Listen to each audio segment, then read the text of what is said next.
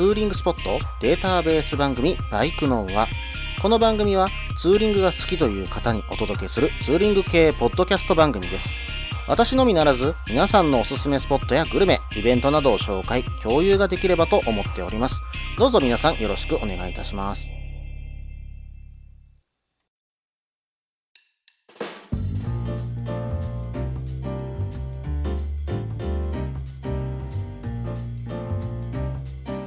きげんよう。さあ、始まりました。バイクの話第137回ですね。お相手は忍者650に乗るタククロです。どうぞよろしくお願いいたします。さて、えー、最近の出来事としては、はい、私、忍者650のね、ユーザー車検、ユーザー車検ね、初めて行ってきましたよ。バイクのね、ユーザー車検って本当にやったことなくて、車はね、一回だけやった覚えが20代の頃にあったんですけど、もうその記憶も全然なくって、うん。で、バイクは本当に初めてだったので、いろんな方からね、アドバイスいろいろといただきました。で、えその中で一つだけ、え皆さんが同じことをおっしゃっていたのが、えーライトの光軸だけは合わせていった方がいいよっていうふうにね、言われたんです。なので、光軸だけ、えーバイカーズイントラストさんで、えー合わせてもらって、えーそしてね、えー魚崎にある兵庫県のね、えー車検場に持っていきました。陸運局か。陸運局に持っていきました。で、前日にですね、えーいろいろ書類はね、えー必要なものは、えー調べていました。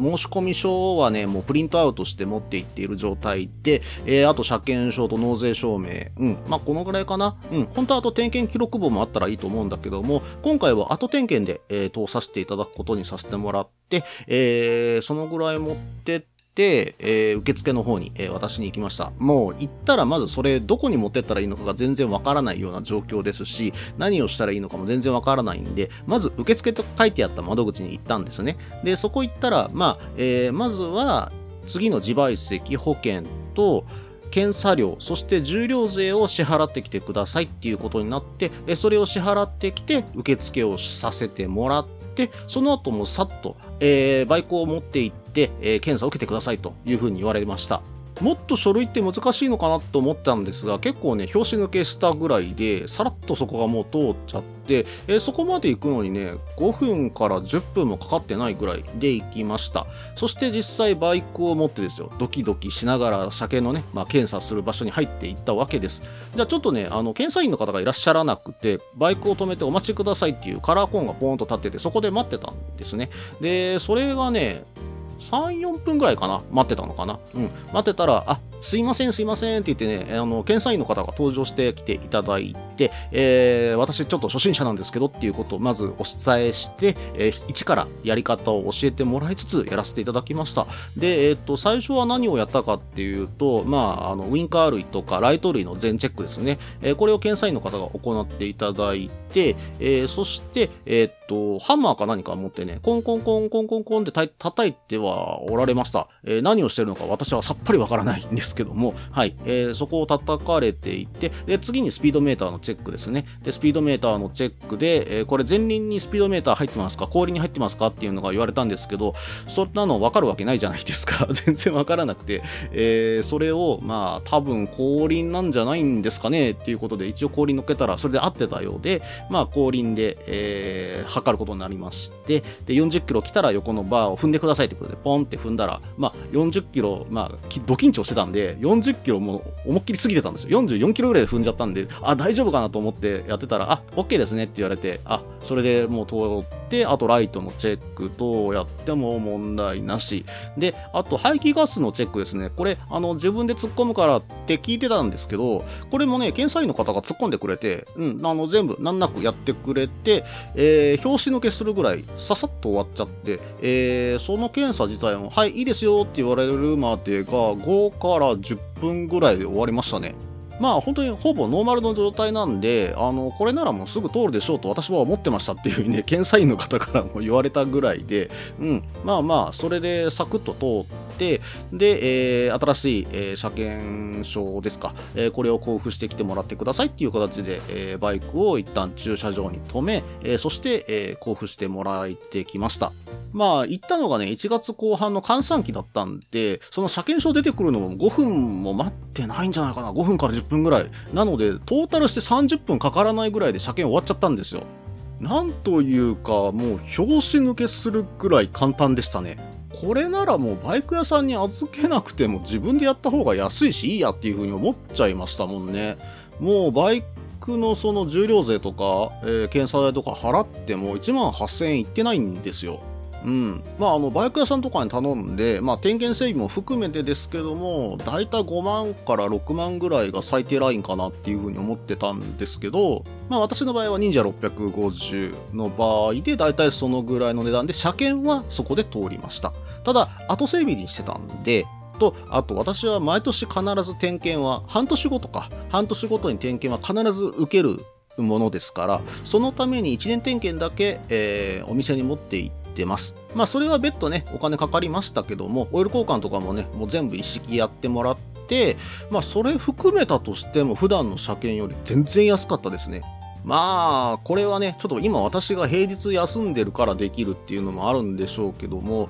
まあ、どう有給使ってまでやることかどうかっていうのはね、なかなか難しいところですよね。まあ実際その日の、まあ給料のことを考えたら、同じぐらいの値段ってなるんだったら仕事の方を選ぶ方もいらっしゃるかもしれないし、まあ有給取って、まあ自分で投資に行ってその後ツーリングに行ってこようっていう方もいらっしゃるかもしれませんね。あ、あとそうそう、気になったのが、私今回予約ラウンド2で入れてたんですよ。で、あの、ユーザー車検、まあ、車検受けるときに予約入れるんですけど、その予約が1ラウンド、2ラウンドから、えー、4ラウンドまであるんですが、えー、2ラウンドで予約入れてたんですけど、まあ、空いてるからなんでしょうね。1ラウンドでもうスッと入れてもらえたんですよ。うん。なんで、まあ、空いてる、まあ、この換算機だからこそできる技なのかもしれないけども、まあ、最初私書類で手間取るだろうなと思って、えー、結構早めに行ってたんですよ。えー、2ラウンドが始まる1時間前ぐらいにはもうついてたんですけど、まあ、その書類の方も10分ぐらいで終わっちゃったんで、えー、もう車検場行っていいですよ、なんて言われて、え、え、行っていいんですか？っていうふうにね、ちょっとね、戸惑ったんですけども、まあ、2ラウンド開始前にもすでに、えー、行っちゃいました。結構融通効くんだなとは思ってましたけどもね。ただ、あの、検査員の方とかもね、あの、受付の方とかも非常に優しく、えー、いろいろ丁寧に教えていただけたので、私としてもスムーズに済んだのは、本当にね、あの、皆さんのおかげだと思っております。陸運局の皆様、本当にね、ありがとうございました。とはいえね、陸運局の方がこれを聞いているとはちょっと思えないですけどもね。はい。それではね、えー、コーナーに行ってみましょう。ツーリングアイテムのコーナー。このコーナーではツーリングに役立つ、面白い、楽しい、そんなアイテムを紹介するコーナーです。今回はですね、山本さんからメールをいただきました。まあちょっともう本名で送られてきたので本名で読まさせていただきますね。あの、いつもあの、お相手していただいてありがとうございます。えー、いつかね、またお酒飲みに行けるようになったらぜひね、連れてってください。よろしくお願いいたします。それでは早速ですけども読んでいきますね。こんにちは。いつも楽しく拝聴させていただいています。シーズン遅れになりましたが、花粉症の効く薬について紹介します。先に言っときますが、これは私の場合ですからね。あくまで私の場合ですよ。私は10代から花粉症が発病して、鼻水と目とくしゃみとかなりヘビーでした。参道ツーリングが好きで自分から最悪な環境に突入する感じで症状がより強く出て薬を追い飲みする感じでした。楽しい時は良いのですが、刺激のない走り方すると、すごい睡魔が襲ってくる経験何度もしました。基本鼻水とくしゃみでしたが、最近目も痒くなってきた次第です。いろんな花粉症の薬を試してみた結果、現在一番満足しているのが近代サプリ青みかんです。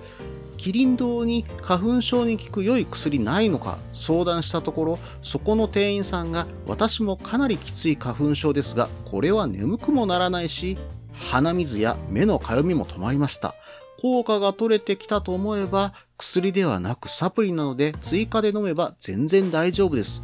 騙されたと思って一度試してみてくださいとのことで購入して試してみたら、その店員さんが言った通りでした。花粉症の時期は朝飲んでツーリング行って夕方少し目が痒くなってきたら追加で4錠ほど飲めば私は全然大丈夫です。一度試してみる価値はあると思います。追記、この商品はネットで買えない？なぜかキリン堂にしか置いてません。ということでメールをいただきました。これからね、あの花粉症の季節に入ってくる。まあ、花粉症のライダーにとっては非常に悩む時期ですよね。そんな時にありがたいサプリメントのお話ですよ。とはいえ、えー、これね、いただいたのが去年の7月なんですね。えー、読むのが遅れて大変申し訳ございませんでした。早速ですけども、えー、メールの中身をね、詳しく読んでいこうと思いましたが、前半がね、え、長くなっていきましたので、続きは後半です。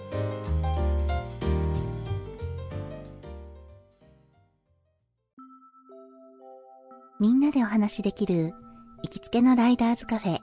ネットに作りませんか？バイク系雑談番組、アットみずき。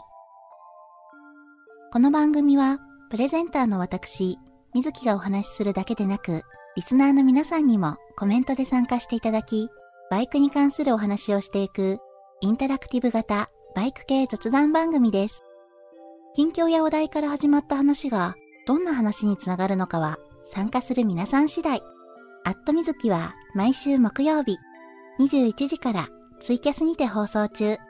番組の詳細や過去放送の情報は、ひらがなでアットみずきと入力してウェブで検索。皆さんとお話しできるのを楽しみにお待ちしています。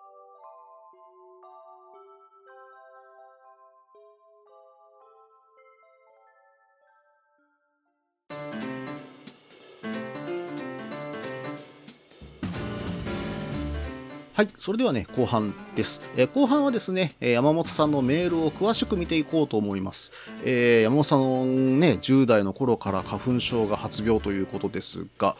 私もね、実はひどい花粉症なんですよ。2月の後半から3月の前半、特にまあ4月の後半ぐらいまでかな、杉とヒノキ両方やられちゃってて、まあさらにはね、稲か豚草と、まあこれ全部ダメなんですよ。なのでひどい時は7月まで続くんですね。で、これがね、また厄介なことに、土とかにま落ちてる花粉とかがあるじゃないですか。まあ、それがまあ全部アレルギー物質になっちゃって、私の場合はもうタケノコ掘りとかね、そんなのに行ってったりしたら、もう杉の花粉とかまみれなわけじゃないですか、土の上って。もうその場でね、あの、涙はボロボロ出るし、鼻水は止まらないし、くしゃみは止まらない。もうそこで頭痛もしてきて動けなくなっちゃうぐらいだったんですよ。これがね、子供の頃からずっとなったんで、子供会とかのね、あの草むしりとか全部免除されてました。今でもね、かなりヘビーなんですよ。あの、山本さんと一緒です。本当にひどいです。で、もともとはね、おそらくヒノキだけだったんですよ。で、ヒノキがだい体3月の後半ぐらいじゃないですか。ところがね、えー、転勤族になって、えー、名古屋近辺とか豊橋近辺に行った時に、えー、そこで急にね、スギ花粉になっちゃったみたいな感じでしたね。まあ、稲とか豚草も昔からダメだったとは思うんですけども、特に杉はきつくなりましたね。もう本当に2月3月のツーリング中のヘルメットの中は見せられないです。はい。あの、見たらもう地獄絵図ですよ。でそれを抑えるために確かに薬を飲むとまあ睡魔が襲ってくる薬は本当にねそっちの方が強く出るんですよね。でも最近はね、アレジオンとかアレグラのあたりはね、眠くなる成分っていうのが少ないので、これでまあまあなんとかしてるっていう感じですけども、それでもね、やっぱり杉のね、あの、あるところ、まあ4月とかになってくると山の中走りたくなってくるじゃないですか。山本さんのメールに書いてる通り、やっぱりワインディングとか楽しみたいわけですよ。そうなると、自ら花粉のね、あるところに突っ込んでいくわけですよね。まあそうなるとね、地獄絵図の顔がさらにどうなるかっていうところですからね。ということで、それを抑えてくれるサプリメントがある。なんていう話がね、山本さんから、まあ、朗報が届いたわけですよ。まあ、しかも調べてみると、ネットで売ってました。近代サプリ青みかん。アマゾンのおすすめで270粒入りで3703円で売ってます。1粒14円ですね。まあ青みかんってなんか聞いたことあるようなっていうふうに思い出したんですけども一時期ねあの花粉症には蛇腹が効くよっていう話を聞いたことがあったんですよ。蛇腹っていうねあの柑橘系のみかんみたいなやつがあるんですけどもその飴を舐めたら多少楽になったような覚えは昔ありました。まあそれと似たようなものなのかなというふうには思っているんですけども実際この青みかんの、えー、サプリメントの中には、えー、ヘスペリジンと、えー、ナリルチンっていうものが実は入っていて、まあ、これがなんかポリフェノールの一種らしいんですけどなんとねステロイド剤に匹敵する、まあ、程度の効果があるっていうまあすごい効果があるそうなんですね。でこれ自体が、まあ、植物由来で副作用のない食品として普及させたいということで、えー、医薬品化は見送ったということなんですよ。それでサプリで出てるっていうことらしいんですね。しかもこれね成分的に見ていくと花粉症以外にもアトピー性皮膚炎にも、えー、効くという話なんです。まあでも何粒飲んでもいいし、まあ、植物性言っちゃえばみかん食ってるだけなんでそれでね花粉症が収まるんで、えー、4月5月のツーリングまあ3月4月5月のツーリングが楽しめるのであればねこんないいことはないですよ。もう今までねやっぱりお薬に頼ってきてやっぱり薬って飲んじゃうと体にも悪いっていうようなイメージもありますもんね。実際ねあのアレグラとかそんなものを飲んで一緒にアルコールとか飲むとやっぱり代謝とかにも影響して、えー、薬の効果が出過ぎてしまうとかそんなこともあり得るっていうね、えー、こともあるそうですしなんとなくその薬をずっと飲み続けていると肝臓にも悪いみたいなねそんなイメージもありますよねでもそんなところもなんかサプリメント、えー、しかもみかんを食べるだけみたいなねそんなサプリメントだったらまあ体にもそんな悪い影響ないのかななんていうふうに思ってしまいますもんねまあそれと、まあ、何粒飲んでもいいというのがいいところですよね。あのー、やっぱり花粉症の薬切れてきますよね何時間か経つと。でも何時間か空けないと6時間か8時間空けないとその同じ薬は飲めないみたいなねことも説明書に書いてたりしますけどこれなら何粒飲んでもいいみたいなことになるんだったらあ切れてきたなと思ったらパクッと食えばいい話で体にもね悪影響少なそうですよね今年はね、これ私も試してみようと思います。うん、もう本当に私も、もう毎年毎年苦労してるんで、これで抑えれるなら、うん、本当にあの、助かると思ってますんで、山本さん、いい情報、本当にありがとうございました。えー、皆さんもね、一度試してみて、ツーリングで使ってみてください。まあ今年の春はこれでね、えー、楽にツーリングができるようになるといいな、なんていう風に思っているタククロでした。以上、ツーリングアイテム紹介のコーナーでした。それでは引き続いてイベント紹介のコーナーに行ってみましょう。このコーナーでは私の知っているもしくは投稿いただいた近日行われるイベントを紹介しようと思います。まあ、今回はですね、えー、3月もうすぐですね大阪モーターサイクルショーですね。3月17日、18日、19日と金、土、日、インテックス大阪1号館、2号館、また、えー、野外特設会場で行われます。すでにね、あのチケットの方販売してますのでね、はい、あの予約されてる方もかなり多いかと思うんですけども、私もね、えー、今回は行かせていただきます。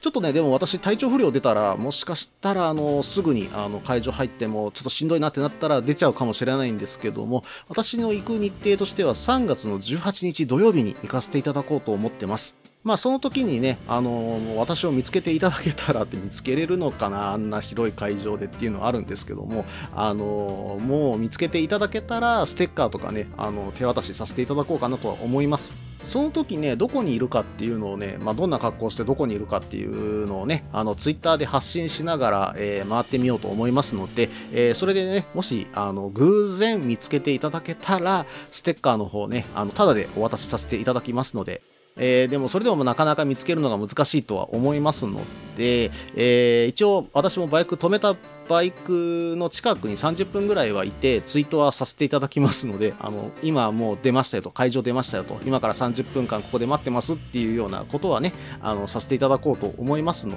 で、まあ、それでね、あの、取りに来ていただくのもありとさせていただこうと思います。えー、皆さん、大阪モーターサイクルショー2023、3月18日土曜日ね、はい、えー、会場でお会いできることを、えー、楽しみにしておりますので、どうぞよろしくお願いいたします。以上、イベント紹介のコーナーでした。続きましてエンディングです。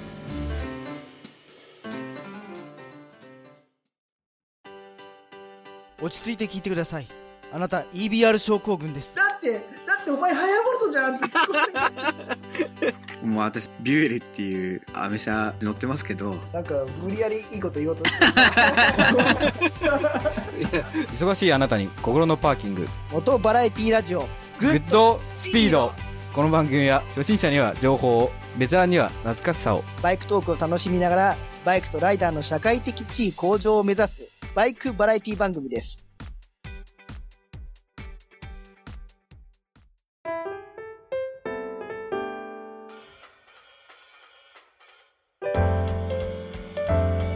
それではエンディングです。えーそろそろ私のね、忍者650が3万キロを超えてきました。で、ここまでね、えーノントラブルで走ってきてくれてる忍者くんなんですけども、まあ、そろそろ消耗品類をいろいろと変えていかないといけないなぁとは思っています。まあ、チェーンはね、変えたんですけど、まだスプロケ変えてないんですよ。うん、本当はね、一緒に変えた方がいいっていうのは分かってるんですけども、お小遣いが足らずにね、あの、スプロケまでは手が届きませんでした。ま、まただ、スプロケ見る限りはね、次のチェーン交換ぐらいの時に変えてもいいかなぐらいの減り方しかしてないので、まあ、大丈夫だろうというような感じはしております。まあ、あとね、消耗品ででかいところというと、フロントフォークなんですよね。フロントフォークのオーバーホールもそろそろしとかないとまずいよなぁ、なんていうふうに思ってるとこがあるんですけども、まあ、ちょっとね、あのーまあ、とあるところにお願いしたら特別価格出していただいたんで、えーそれでね、えー対応してもらおうかななんていうふうに今考えてるところですね。あとね、リアショックもちょっと抜け気味なんですよね。抜けるのちょっと早いなぁというふうには思っているんですけど、バイクってまあこんなもんなんでしょうね。うん。ただ抜けて純正にただ変えるだけじゃ面白くないなっていうのはちょっとあって、どうせなら何かね、あのーオーリンズとか入れたいななんていうふうに思っているところもあるんですけども、もう Ninja650結構ねあのリアサス選べるんですよね、えー YSS からも出てるしハイパープロからも出てるしナイトロンさんからも出てたりするんですよね。残念ながらオーリンズはね今検索したらありませんでした。うんでもね10万超えかっていう風に、ね、なっちゃうんですよね。なかなかねこれ手出ないなと。あの世の中のお父様方は手が出ないんじゃないかなと、えー言ったところだと思うんですけども。うんでもどうせ買えるならないいやつ欲しいよなっていう風に思っちゃいますよね。そしてできればフロントフォークもねオーバーホールの時に一緒にねあのスプリングも、まあ、オイルもいいやつ入れて、えー変えてあげたいところではあるんですけどもね。まあ、ハイパープロさんのストリートボックスモノショック460エマルジョンボディってやつがえフロントのスプリングもついてリアショックついて10万9723円。うーんボーナスが出てればなーっていうか職についてればなーって思うところがね。今のところあるんですけどもね。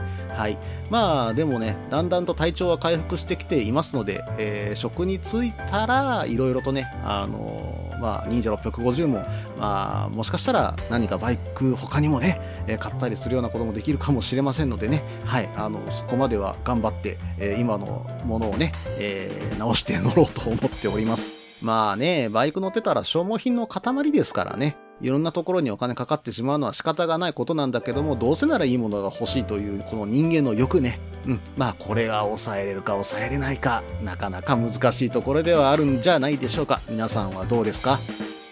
この番組では皆さんからのメールを募集しています。ツーリングスポット紹介のコーナーではおすすめのスポット、穴場のスポット、自分しかいないけど自分の好きなスポット、自分じゃいけないけど良さそうなスポットを教えてください。また、イベント紹介のコーナー、ツーリングアイテムのコーナー、ツーリングトラブルのコーナー、ツーリングルートのコーナー、温かいお便りも待っています。できる限りご紹介させていただきます。メールはブログの方にメールフォームを設置しています。もしくはツイッターで直接メッセージいただいても構いません。Twitter はタククロで検索していただければ忍者の画像でわかるかと思います。ではお便りお待ちしておりますと同時に今回第137回ですね、バイクのはこれにて終了となります。えーバイカーズイントラストでのステッカーの販売、PayPay フリマでの手ぬぐいの販売もまだまだ継続しておりますので、ぜひよろしくお願いいたします。またね、メールの方が枯渇してきてまいりました。ぜひね、皆さんメールの方ご投稿、何卒何卒よろしくお願いいたします。それではまた。